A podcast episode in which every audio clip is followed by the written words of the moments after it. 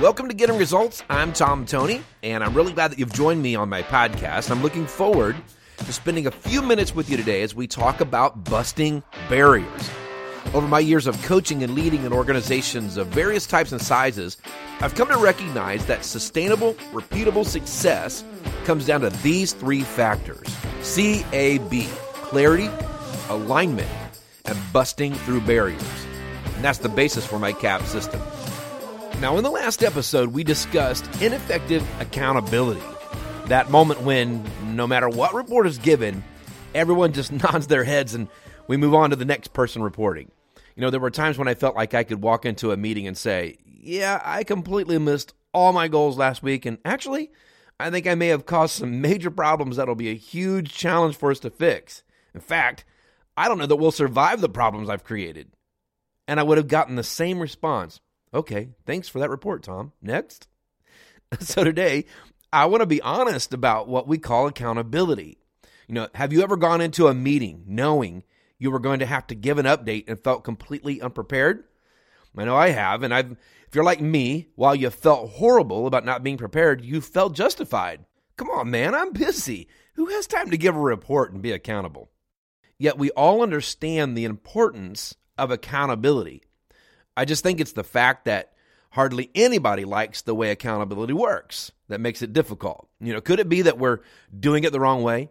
One poll by Edge Training found that 91% of respondents believed accountability was one of the most important things they want to see in their workplace. Yet 82% of those respondents felt they had no power to hold anyone accountable. So, what is accountability and why does it matter? Well, first, let me encourage you that accountability really is very simple and very doable. I'm going to give you a couple insights here that I think may help if you're struggling, really, on either side of this topic, struggling to get accountability from your team or struggling to be accountable. So, first, accountability is neutral. It should not be some monster waiting to cost us our job, especially if we're doing our jobs, because typically, accountability seems most negative when we feel like we're not performing well. Now, I recognize that some bosses use accountability as a threat, and that's unfortunate because I believe there are ways we can actually build a culture where accountability is seen as a positive tool for success. But in the end, it is neutral. It is neither purely positive nor purely negative. It is the content and reaction that gives it one flavor or the other. You know, in fact, overall, accountability is good. If you've suffered abuse at the hands of someone who has used accountability as a means of control, I would encourage you to watch that you don't let that experience cause you to abandon accountability with your team or business. We all need it.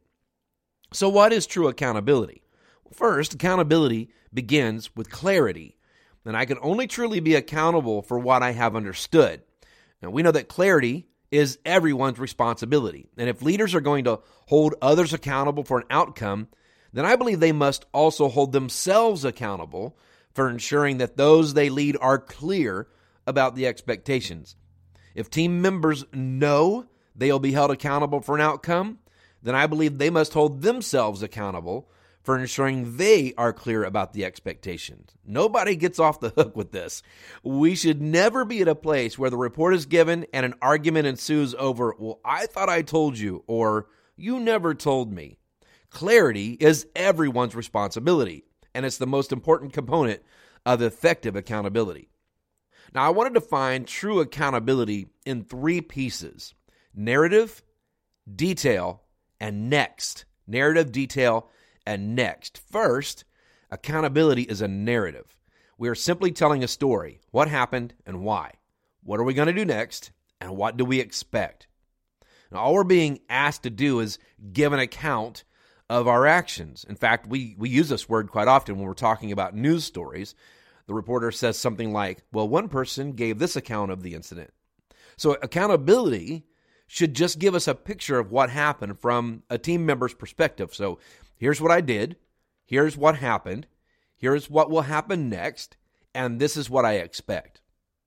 Now, this emphasizes the second component of accountability, which is detail. Think of your checking account would you want to walk into your bank and ask, uh, Can you give me my balance, please? And the teller responds, Let's see, it looks like you have roughly around $4,000 in your account, give or take a couple thousand, based on what you may or may not spend and whether or not our math is correct. We wouldn't settle for that, would we? No way. We would want clarity in the details. So your account is actually $3,375 with $250 in pending purchases already figured into that total. There, now we know, we're clear. In the same way, when a team member gives a report, we don't want just this vague idea of what might or might not have happened and what might or might happen not happen next or what they thought they might they should have done and then didn't do and we don't really aren't that sure and now we're off to the next report. We want clarity and not confusion, and that's what accountability should provide for us in the detail. Lastly, then, accountability provides us with what we need to determine a clear course of action. And this is what I'm calling next. The narrative and detail are what we compare to the initial clear expectation. And those drive the bulk of the conversation around the moment of accountability. Here's what I did. This is what happened. This is what I'm going to do next. And this is what I expect. Well, tell me more about what happened, how that happened. Detail is provided. And from that back and forth conversation, a course of action is established. We get to what is next. In the extreme, maybe next is that person being removed from that role or job or even the organization. Maybe next is an affirmation of the current course of action. Maybe next is a modified clarification of the expectations. In any case, true accountability always has a next.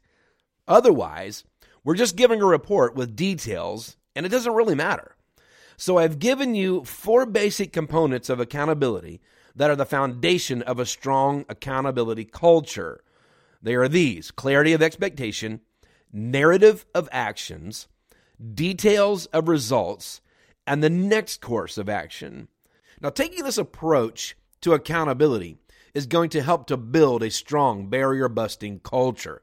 It's going to help to mitigate against the bounce mentality because it empowers your team to know number one, we're going to be accountable for our actions, but also we're going to have the support of knowing what needs to happen next based on those results. However, there's one more key aspect of true accountability that really unlocks its full potential, and we'll cover that in the next episode.